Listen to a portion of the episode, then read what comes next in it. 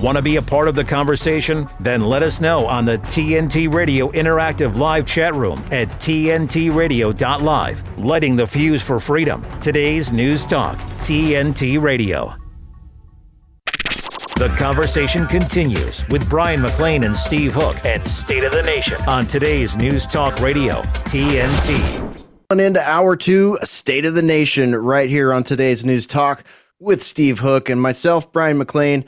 We are live from New Jersey and Central Texas, respectively. Visit us on the web at tntradio.live. We have an interactive chat room over there.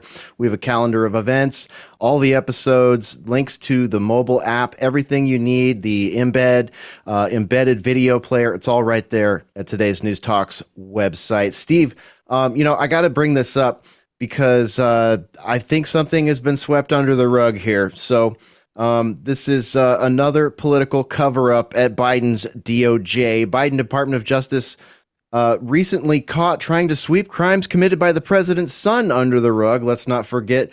Um, also, sidestepping politically embarrassing prosecutions. So, um, what happened on the Friday before New Year's when DOJ lawyers informed a federal judge they would not continue prosecuting convicted fraudster Sam Bankman Fried of conspiring to fund millions of dollars in political donations to the Democratic Party and its candidates. In December, of 2022, a federal grand jury returned indictments on several counts, several counts against the Democratic mega donor and Massachusetts Institute of Technology graduate Bankman Fried, in addition to conspiracy to commit wire fraud, wire fraud, commodities fraud, uh, securities fraud, and also conspiracy to commit money laundering. Also charged with conspiracy to defraud the Federal Election Commission and commit campaign finance violations. And guess what?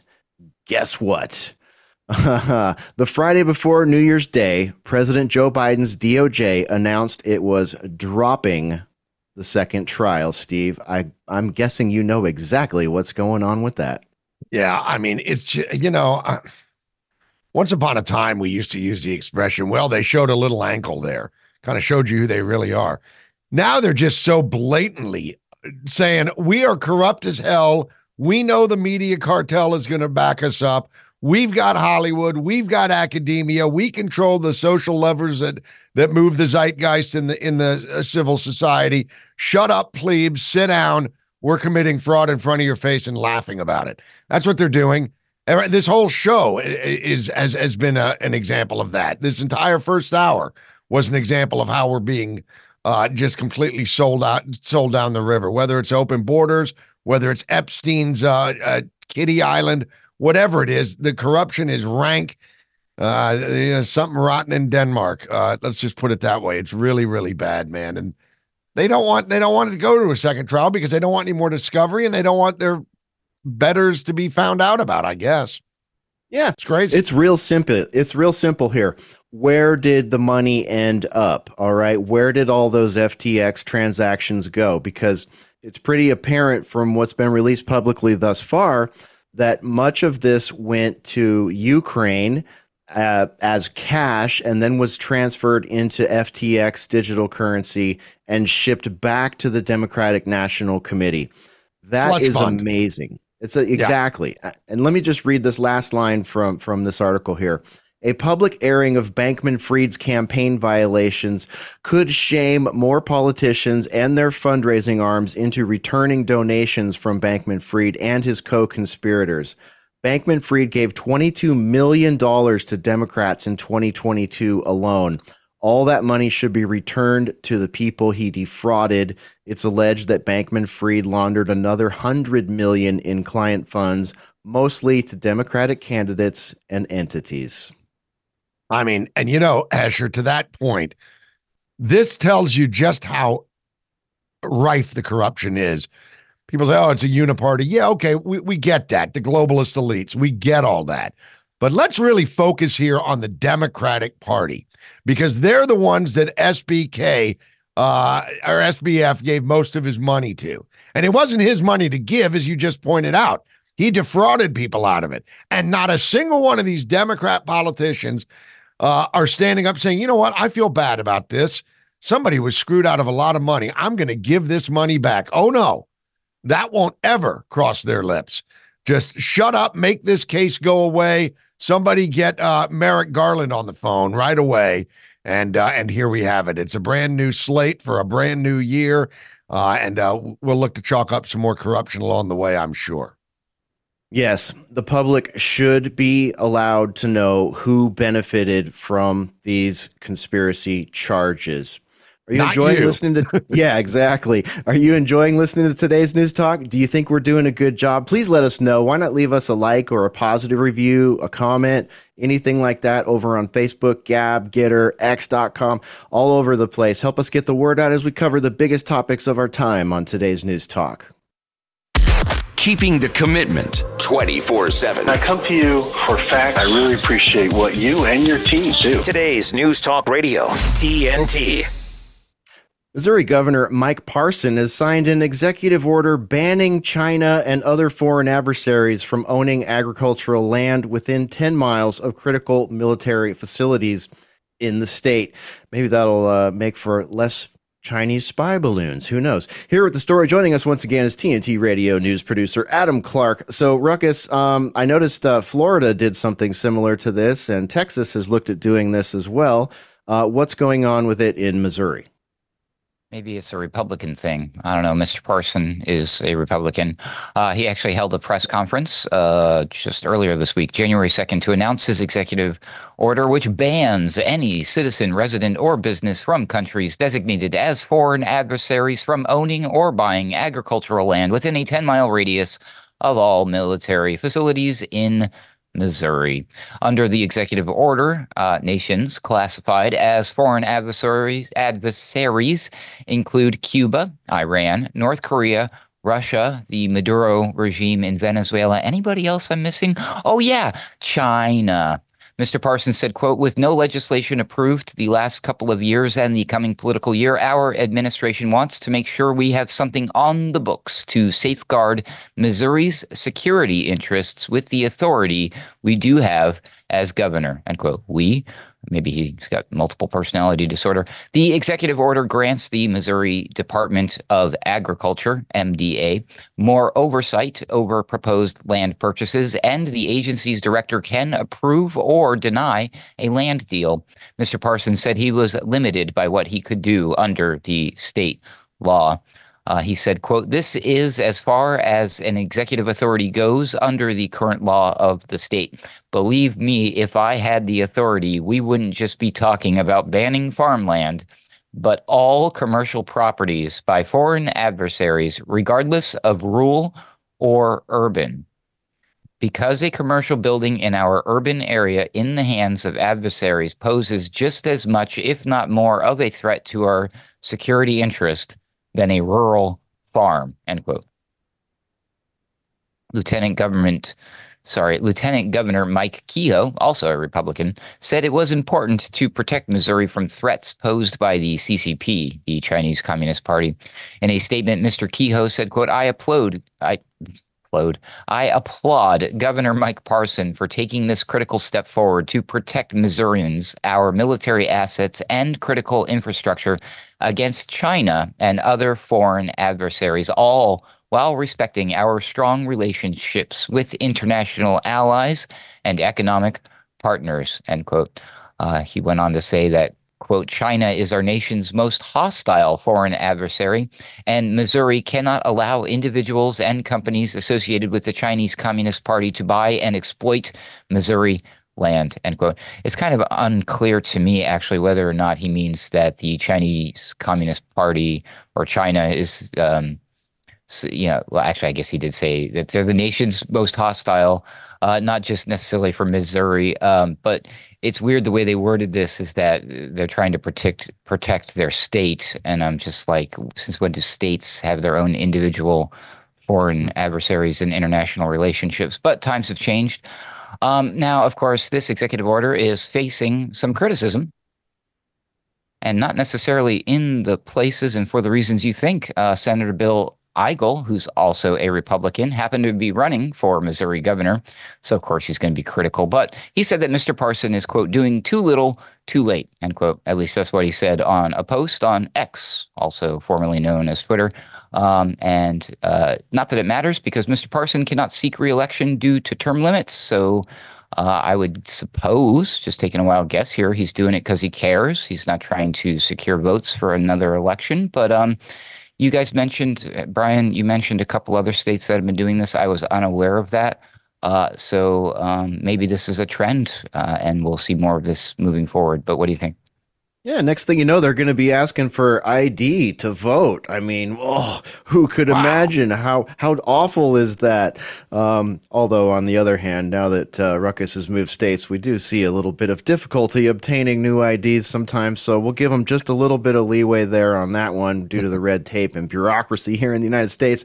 But um, you know, I I got to ask, like, uh, would we need governors to be doing things like this if we didn't have the open border? I mean, are are are we talking about Chinese businessmen that are here uh, doing legal, lawful uh, real estate purchases? Perhaps. I guess in many cases, probably yes. But how well vetted are those people? Is there a process there? What is that process? As an American, you and I would like to know. And and you know, also, I'm wondering, uh, Ruckus, can can I go to China and buy farmland there? I mean, let's let's say I get a wild hair and I decide uh, I want to set up a cannabis farm or a um, I don't know a chemistry lab where I make precursors for fentanyl or something. Just hypothetically, mm-hmm. can I go to China and start that business? Can I buy land to start that business? Maybe within a couple miles of one of their military bases. Just asking for a friend. I'm guessing nowhere yeah. near their military bases, but yeah. yeah, I'm guessing nowhere near near anything. Uh, I I just you know China is. I we just talked about these people crossing the border, all wearing almost identical backpacks. It's almost like they're thumbing their nose at us. Oh, and by the way, not only are we sending thousands of them across your border, or at least hundreds, we know, we're also buying up your farmland in the interior because your administration is doing nothing and they're weak. And now, like to your point, Asher, why do other state why do states have to do it? Because the administration is weak and they know that and they're being we're being played by every I swear, man, I I don't know what kind of dossier Beijing has on uh on Biden. Uh I don't know how it could be much worse than the than the Hunter laptop, but man, you know they've got dirt on him because uh, one, one, one day they're flying spy balloons over the entire contiguous United States. The next minute they're sending armies across our southern border while they're buying up our farmland. You, you can't make it up. It, it's ridiculous. Yeah, That's all it, it almost it, it almost feels like yet again one of my catchphrases, some sort of ritual humiliation for America to endure. Uh, Ruckus, what else? What else do we need to know about this? Let's see what's at stake here, gentlemen. Uh, Missouri is actually home to several uh, military facilities, if I can say ah. it correctly, uh, including Whiteman Air Force Base, eh, which may sound like, ah, yeah, everybody's got Air Force bases. Well, this one, ladies and gentlemen, happens to host the nuclear capable B 2 Spirit stealth bombers. Well, that's probably not good. Uh, others in Missouri include Fort Leonard Wood Army Base, Rosecrans Air National Guard Base, and a total of 65 Missouri National Guard armories and training sites. Uh, and let's see, uh, since we're keeping score here, let's look at some other numbers. Oh, check this out, guys. Uh, as of 2021, just looking at China here, Chinese entities owned 42,596 acres of Missouri agricultural land, accounting for under half of the roughly 100,000 acres owned by all foreign entities, according to the MDA. Uh, and then um, he, he, Parson had mentioned that he wished he could do more. What's the more that he could possibly do? Well, somebody asked him a question about the decision to implement his ban within a 10 mile radius rather than applying it to the entire state. And he said, quote, I don't have the authority to do that end quote so i think that's what he meant by saying hey if i hadn't if it was within my power he would basically just kick him out of the entire state i'm guessing yeah well land rights are an important fight here in the united states so i can understand how it's a bit of a slippery slope, and you may not be able to make a broad, sweeping, um, you know, uh, legislation like that because you know who knows? Uh, four years later, 10, 20 years later, the uh, the demographic may switch, the politics may switch, and then you know you've got a state that has too much power over U.S. land rights. But I mean, we're talking about foreign nationals, foreign adversaries. So yeah, I could see how this would be difficult to legislate, yet worth legislating and doing what they can. Uh, it seems like we're all kind of plugging the holes in the levee at this point with regards to yeah. this and so many other topics, Steve. Yeah, it's it it does seem that way, and it seems that way because I think that it is that way. I mean, you know, it, basically the entire nation is being is being uh, played uh, by the Cloward and Piven rules. Just screw up everything, and then it gives us free reign to say we've got to fix everything. Uh, that's all I can make of it. It's it's pretty damn embarrassing. Your national humiliation line is spot on there. Anyway, yeah. All right, Ruckus. Yeah. That's great. Well, thank you, brother. We'll do it again tomorrow, I guess. Sounds like a plan. I'll see you guys then. All right, man. See you. okay. Well, listen, uh, you're listening to and, and watching uh, TNT and State of the Nation on TNT. We've got a great guest. Stick around coming up on today's News Talk. You should hear what Ross Cameron is talking about. I see there's a new trend taking place, sweeping uh, the internet of what they're calling sort of technology naked walks, where you go for a walk without your iPhone, without uh, a headset, and just alone with your thoughts. Apparently, some people are finding it quite emotionally taxing, but subsequently liberating uh, certainly, I find if I get into a motor vehicle with a teenager, it's a matter of seconds uh, before there is a request for uh, usually the latest uh, Taylor Swift song or some other form of electronic stimulus. We are generation apparently trained uh, for a very short concentration span and a desperate need for um, digital company. Ross Cameron on today's News Talk Radio, TNT. God's truth is enduringly true throughout all the generations. It transcends culture. The church is always going to be an embattled people. If it's swimming with the tide, it's not being the church of Jesus Christ. Look to the past, learn from the past, because the whole world lies in the power of the evil one.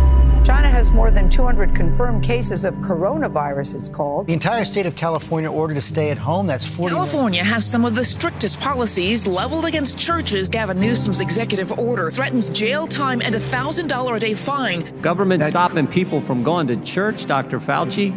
When I went into the White House, when I sat in on the task force meetings, was a shocking level of gross incompetence. Mortality rate from the virus was 0.2 percent you know 99.8% survival rather than the 3 or 4% mortality that the, the, people were saying at the time. The culture and the understanding of the people of Grace Church has always been not only do you obey government, but you honor government.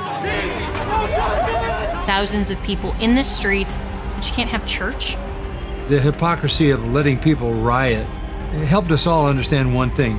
This is not what they say it is. By meeting, we're testifying the government has no jurisdiction here. I was arrested and driven to a maximum security prison. The government has obviously uh, turned up the heat on churches. My daddy. When the churches fall silent, the only religion left is the state. We needed to make a biblical statement because we always put ourselves under the authority of the Word of God. LA County threatened Pastor John MacArthur with jail time and arrest. We were going to be sued. They wanted Grace Church shut down. We wanted to go on the offensive and attack the health order as unconstitutional. This wasn't about health and safety, this was all about control and opposition to religious freedom. As the government gets more corrupt and more corrupt, snitches get rewards. Its totalitarian control has to increase. And you have to have a mask on. And as they shut down any attacks against them, this is not about freedom or personal choice. The last thing standing is going to be the church.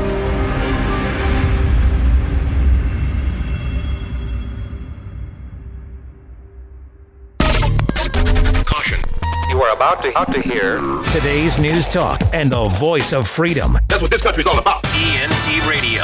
All right. Well, well, uh, as we stare into the first few days here of the new year, many economists do so with at least a little bit of apprehension, maybe kind of a little bit. Uh, you, what look at the markets today; they're kind of up and down.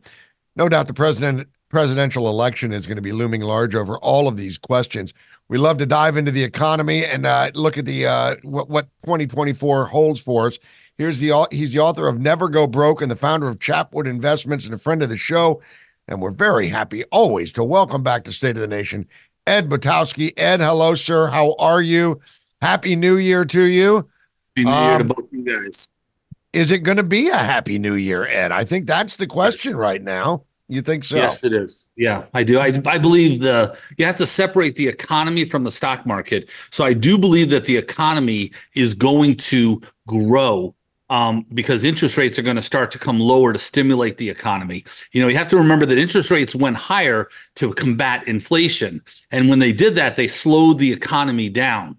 So now you're going to have lower interest rates. They're going to probably start to get cut around April, and that's going to stimulate the U.S. economy.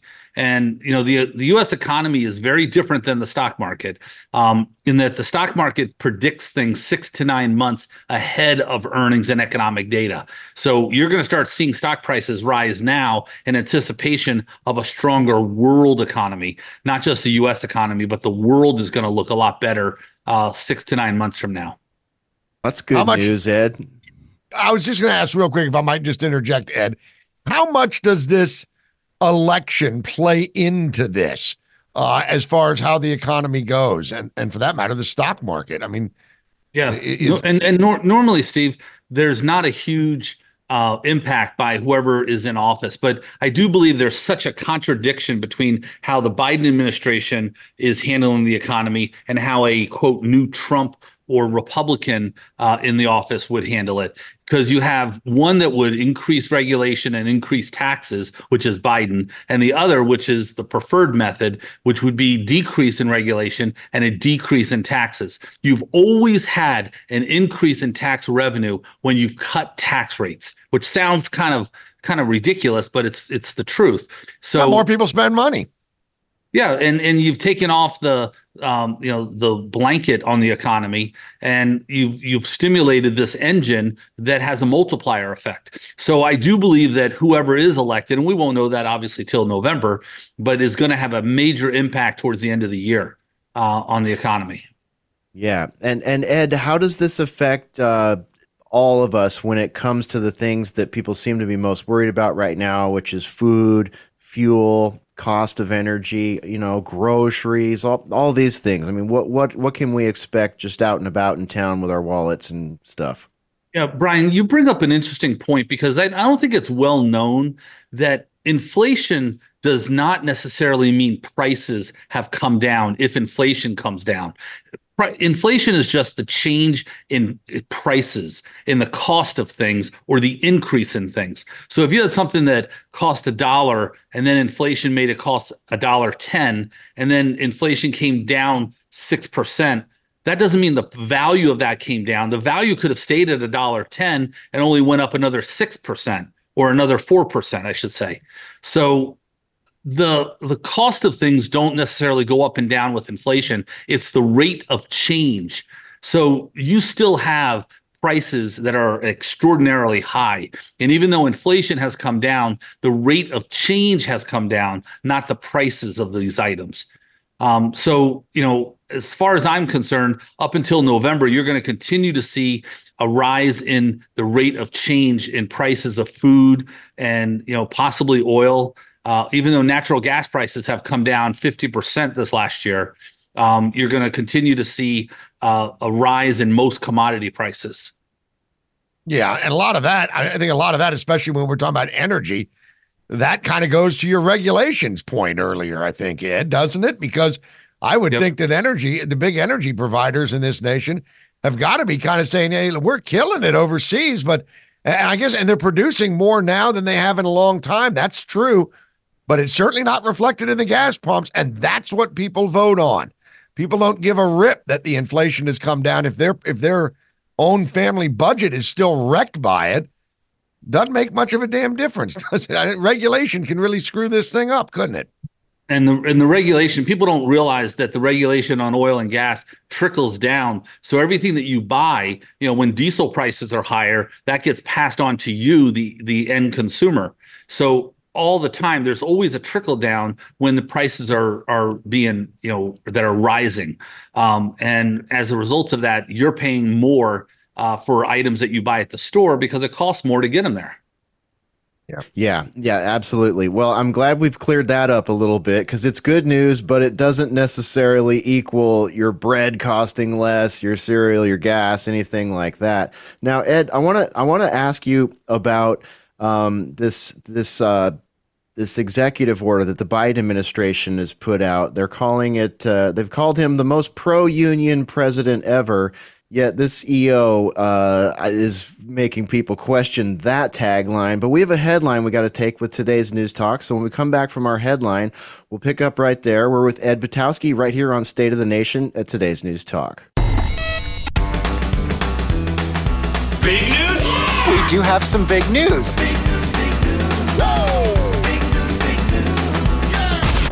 TNT Radio News. For TNT, this is James O'Neill.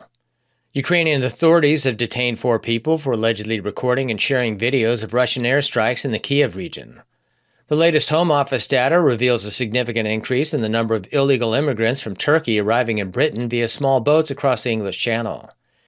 Newly unsealed court documents have cast former President Bill Clinton in a significant role concerning Jeffrey Epstein and Ghislaine Maxwell.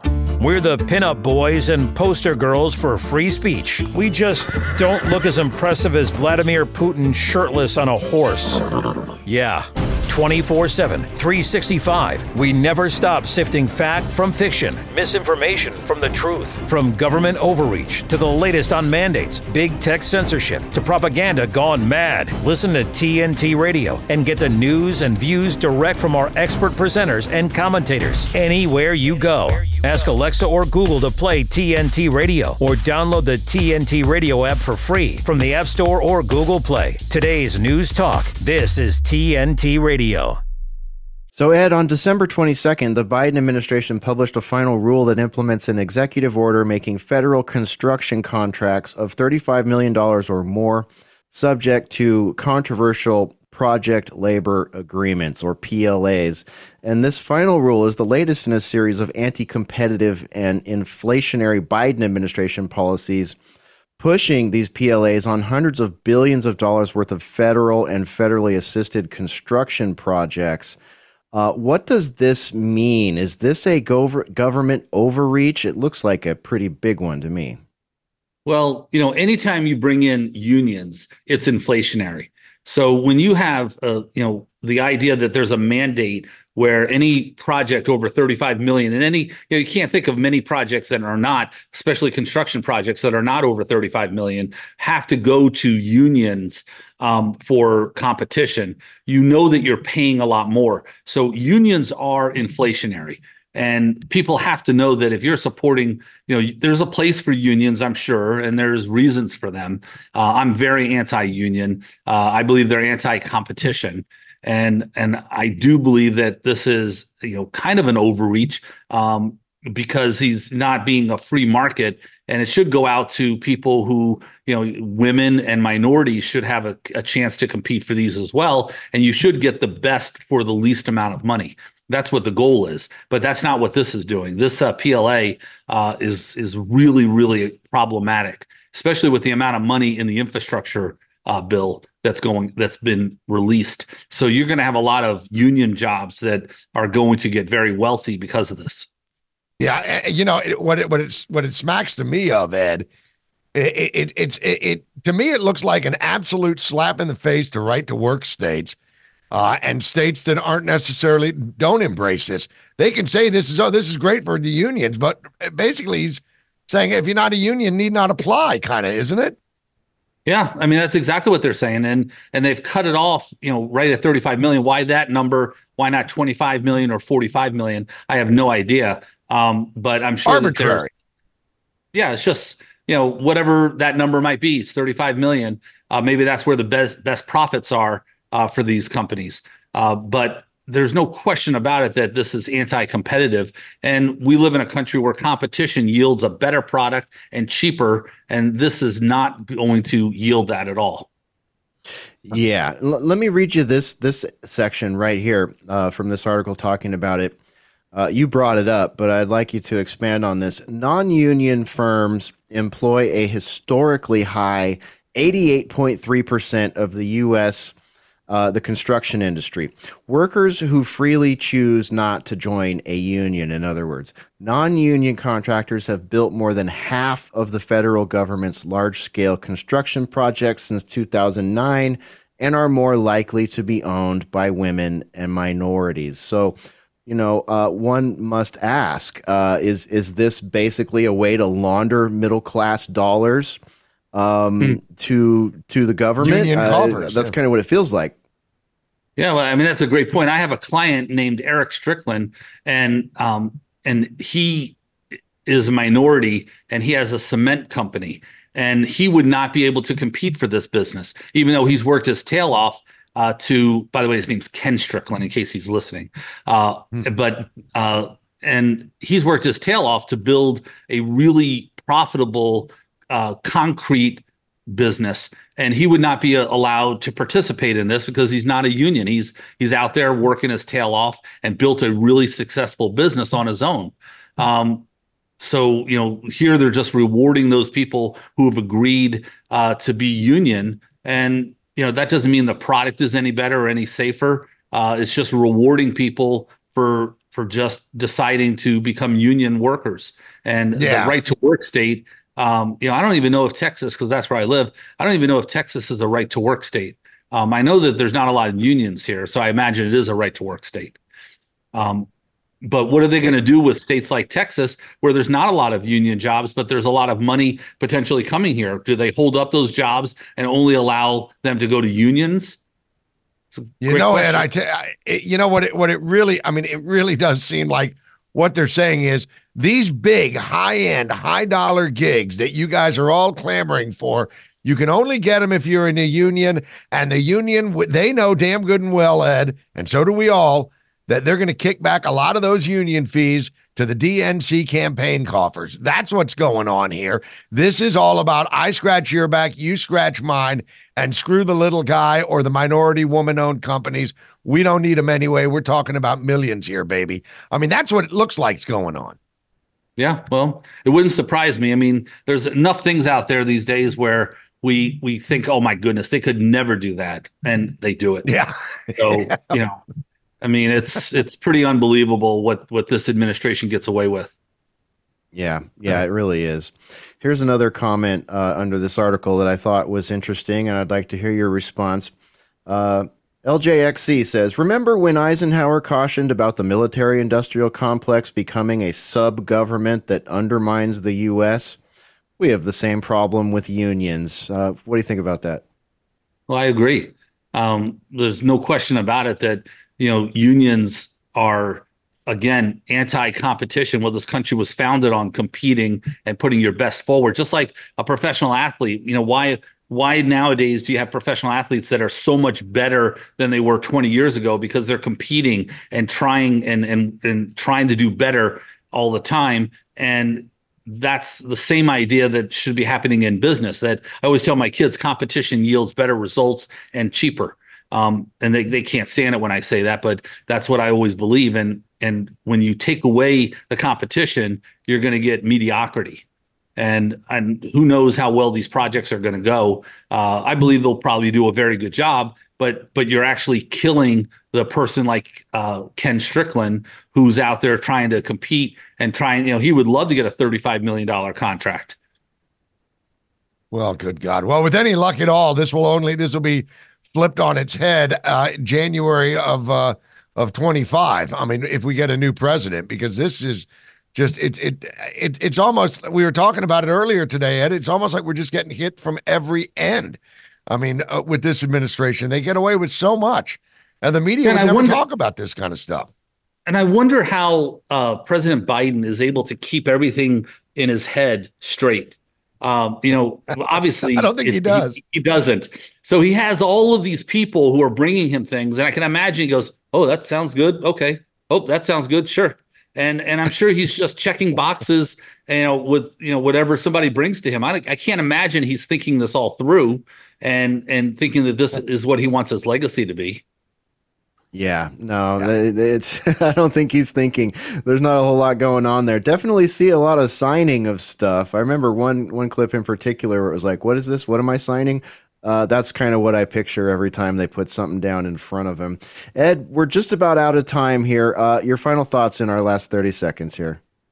Well, I just believe that the world economy is going to be fine and any negativity towards the world economy is misplaced. I think that most countries and most businesses want to compete and do better and earn money for their shareholders and do well for their countries. And I think 2024 is going to be a really good year for most investing.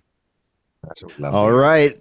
Excellent. Glad to hear some good news as we launch into 2024 here. Ed Butowsky, thank you for joining us, and we will look Absolutely. forward to seeing you again here on State of the Nation real soon at today's News Talk. Give me a minute with TNT Radio's Steve Malzberg. From the MRC's The Worst of 2023 comes the winner of the Praising and Protecting Old Joe Award. This is euphoric presidential historian Michael Beschloss on MSNBC following Joe Biden's State of the Union last February. Watch. I'm feeling great. That was a wonderful speech. Uh, he was, didn't you think he was sort of Mr. Smooth? This guy has been in national politics for 50 years. You don't don't always see the result of that, but you sure saw it tonight.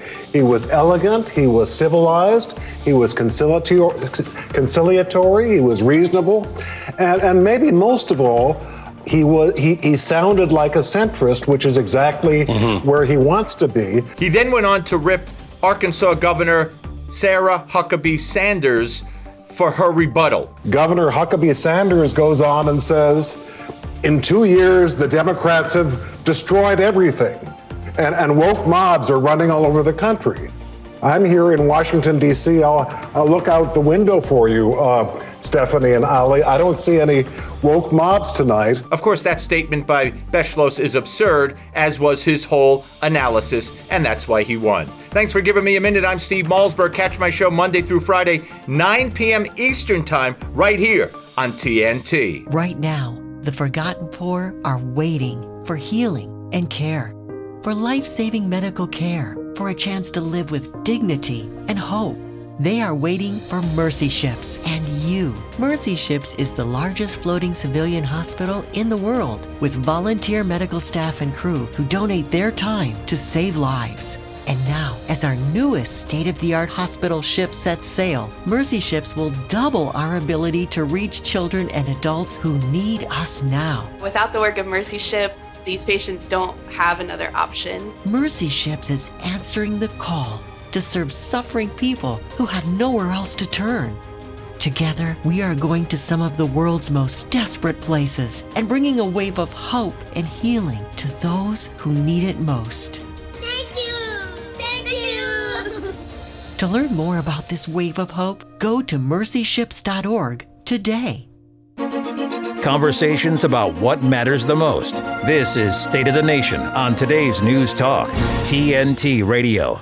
Let's continue the talk about the illegal immigration epidemic. The worst human trafficking rings known to modern America, the most egregious chemical warfare ever to have been wrought on America. Let's bring in the 24th chief of the U.S. Border Patrol. He's got three decades of career experience under both Republican and Democrat administrations.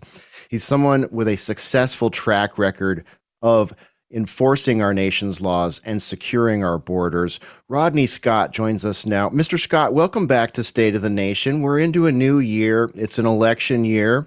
We're looking uh, over our shoulders into the rearview mirror at over 100,000 um, deaths of U.S. citizens directly linked to the open border via fentanyl trafficking. What is the outlook now, and where should we be focused with regards to the border in 2024 and the 2024 elections?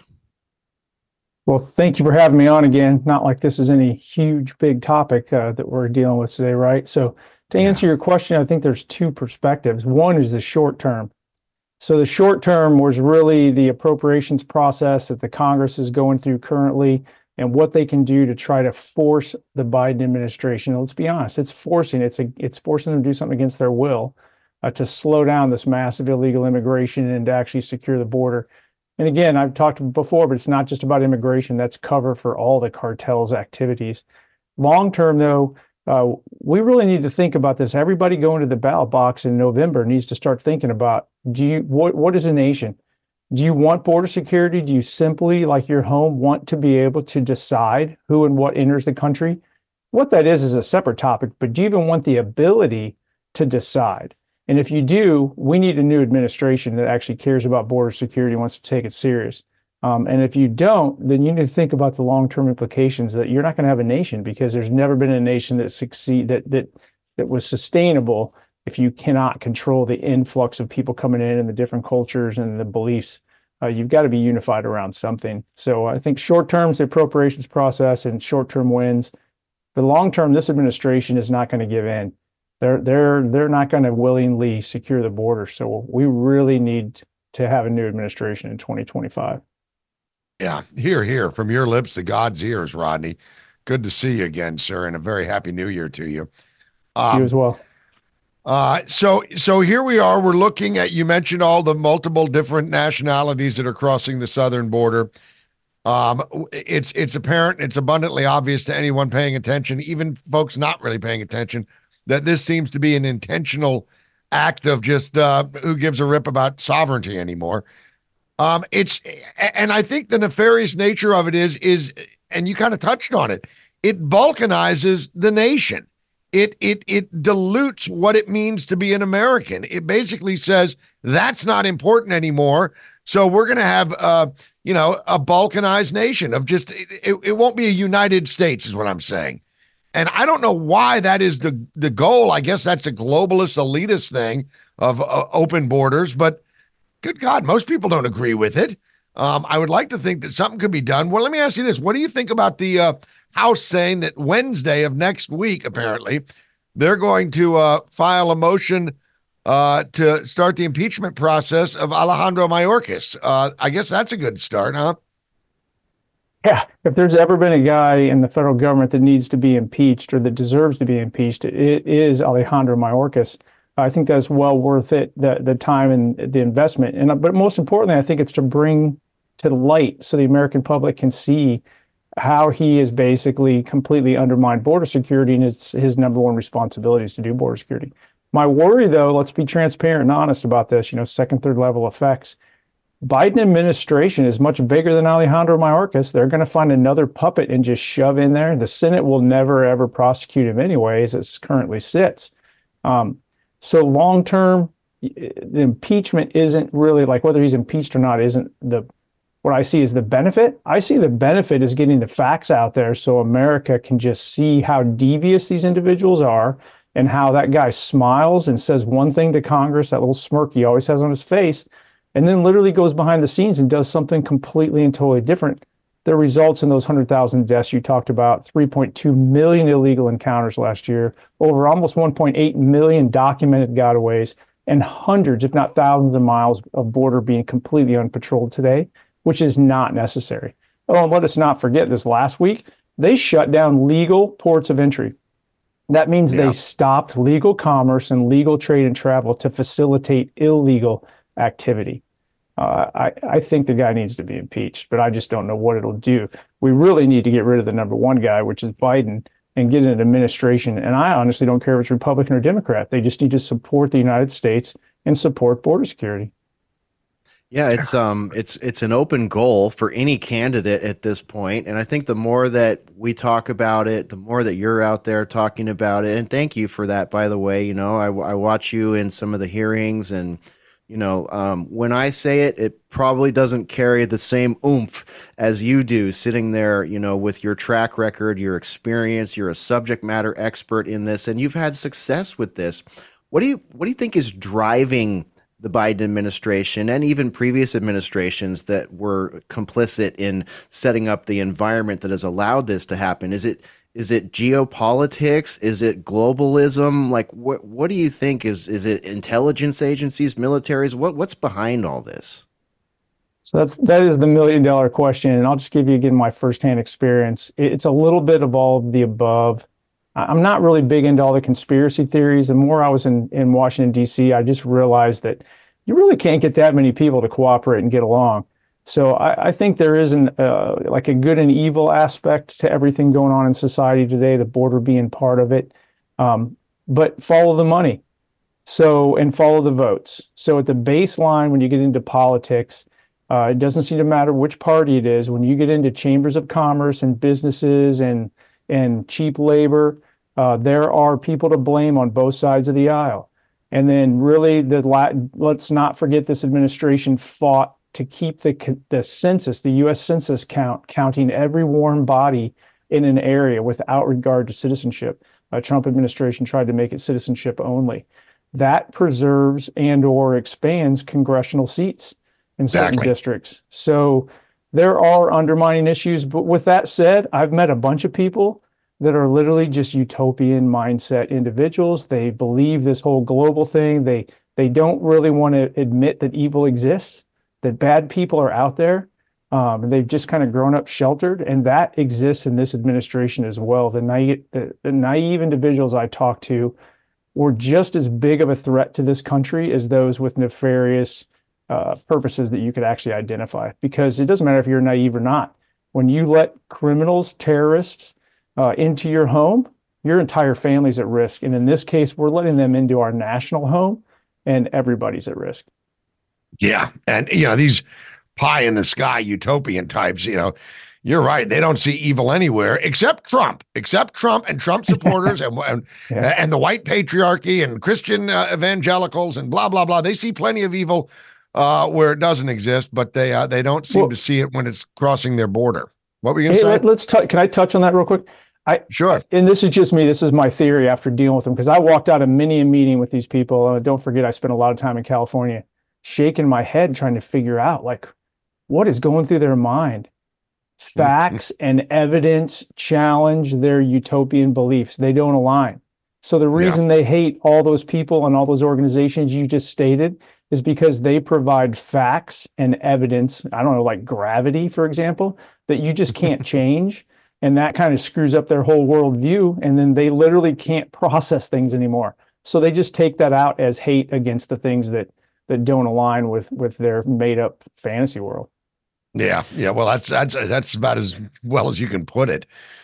Uh, yeah, and and let let me just throw this r- a real quick uh, etymology of a word in here. Uh, utopia literally means nowhere. It is the word, but you could substitute it with oblivion. And I think that really underlines uh, the utopist viewpoint because what they're looking for is similar to, if not in lockstep, on purpose or accidentally with the World Economic Forum, the Davos crowd, you know, CFR, and, and all these ghoulish entities that want America to go away because it is in the way of their utopia, which is oblivion. Yeah, that's unbelievable. Sad but true. Yeah, it is sad but true. Let me ask you, uh, Rodney, real quick. Um, what do you think is the big threat? We we we were earlier today. We were talking about this on the show about an hour ago. I mean, is as a, as a border uh, former border uh, chief, are you more concerned with the perhaps fundamental terrorist groups that are crossing our border, which we know are gotaways? Uh, and we know we've caught some of them on the border and, and, and apprehended them, but God knows how many have gotten over. Or what about these state actors from China? Which one do you think offers the biggest threat to the safety of of, of the of the nation? So I, I don't want to sound callous. I'm very concerned about terrorism and terrorist acts. However, the the scope of that is usually fairly limited. Let's just be honest. It kills a lot of people, and I'm not under. I'm not. I'm not trying to water that down. But it's those nation state actors, and even even if it's not a systematic nation state, it's literally the corrosive nature of the illegal immigration to the culture of our nation it Yeah. really threatens the ability of the nation to even continue to exist. So, along with that, beyond just the individual bodies crossing the border, you brought up a good point. There are serious nation state threats that they're scripting this. You know, the Biden administration likes to throw out there that, oh, this are the asylum seekers uh, trying to come to the United States for a better life, blah, blah. Over 50, and this is stats you can get on CBP.gov, over 57% of the illegal aliens that Border Patrol and CBP encountered this last year were single adults. A ton of those, the vast majority of those were single adult males, fighting age males. The, the influx from China has gone through the roof. You mentioned before that the countries, officially, I think it's about 170 different countries that, that CBP arrested people from. But I was sitting in a briefing out in San Diego recently where a sector chief said just their sector had processed people from over 100 different na- I'm sorry 180 different nations with over 200 different languages. How do you create let, us go back to the Tower of Babel. I mean, I don't want to get religious Yeah. on, on your viewers or anything, but you know, when you the reason that that entire story took place that uh, literally all the languages were changed because you can't have a unified culture if no one even speaks the same language. All those threats together, whether it's a nation state pushing it, that to me is a bigger long term threat to the stability of the United States. People that go into a ballot box potentially and voting that don't even understand how this country was was developed or what the principles of the Constitution are, that's a bigger threat, I think, to the future of this nation than any individual terrorist attack could ever do. Unfortunately, yeah. terrorist attacks bring us together more than they tear us apart. All the other things we just talked about tear us apart. Right.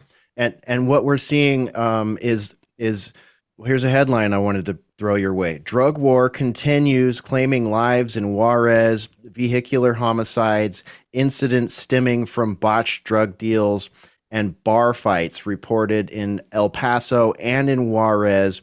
This is sort of what I'm picturing when I'm listening to what you just said. It's like it's not necessarily a catalyzing event in and of itself. We still may see one for some other purpose or to bolster this purpose, but uh, this is sort of the, the the slow creep. Like, what what do you think about just the general state of you know on both sides of the border of of this kind of you know violence increasing? These are huge numbers recorded in 2023. El Paso had 38 homicides in 23, which is a 65 percent increase.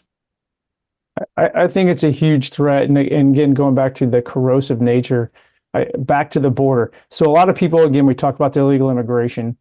They don't know or they fail to even stop and think about the fact that the cartels control everything that crosses that border. They've gotten better and better control over the years, but they've never had the level of control they have now before. Why do I say that? Because they use the illegal immigration as a tool of war, if you will. They get a they look north and they see how many border patrol agents, law enforcement around. They push enough agent uh, push enough aliens across to completely overwhelm law enforcement, and then they bring across the second wave. Well, that just actually fuels them. They get more and more money. But then think about it. Society in general starts seeing a complete breakdown of the federal government's ability to enforce the rule of law. And whether this is Chicago, people ripping off Nordstrom's or shopping or whatever else and getting away with it, or a complete breakdown of the border. All of a sudden, you can get on the president can get on the news and say whatever he wants. But if all the illegal aliens that came in are getting on TikTok, Twitter, a Facebook, book, whatever, or even just messaging apps and sending messages back home that the border is completely a disaster, that next wave comes, and that's what we've continued to see.